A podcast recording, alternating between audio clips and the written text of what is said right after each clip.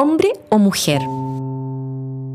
Los límites entre el sexo y el género han sido un gran tema en estos últimos tiempos, pero en el deporte competitivo se ha transformado en un problema mayor.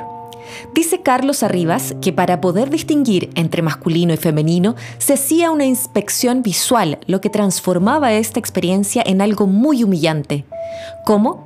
En los 60 del siglo pasado, las mujeres tenían que desfilar desnudas frente a un grupo de expertos para asegurarse de que no tuvieran atributos sexuales masculinos.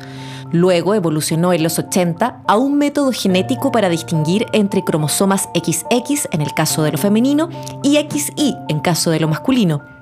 Pero la realidad siempre busca las maneras de complejizar las cosas. En este caso, la mera distinción genética ya dejó de ser suficiente cuando, a raíz de varios casos, la distinción del hombre y de la mujer ya no era tan blanco y negro.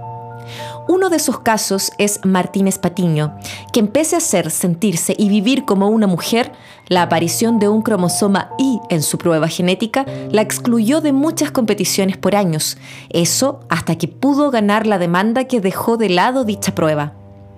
Otro caso emblemático es el de Caster Semenya, es emblemático porque luego de eliminar la prueba del cromosoma, cada federación buscó la mejor forma de discriminar acorde a sus necesidades particulares.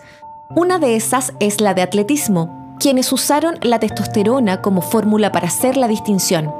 Así, ellos dijeron que para participar en la categoría femenina deben tener un nivel de testosterona inferior a 5 nanomoles por litro de sangre.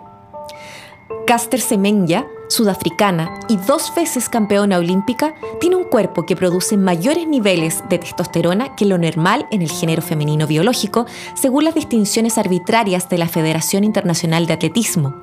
Esto significa que Semenya está obligada a tomar fármacos para disminuir sus niveles de testosterona si quiere competir, sufriendo así los muchos efectos secundarios que aquellos producen. Y así como ella, hay muchas mujeres obligadas a tomar estos fármacos, todas ellas africanas. Esto según el reclamo que han planteado tanto Semenya como la Federación Sudafricana e incluso la Asamblea de las Naciones Unidas. Es necesario que se replanteen los límites simplistas de otros tiempos. Hoy las distinciones arbitrarias antes descritas permiten sostener que la distinción entre lo femenino y lo masculino es una situación compleja y bastante más integral que una medición química o biológica.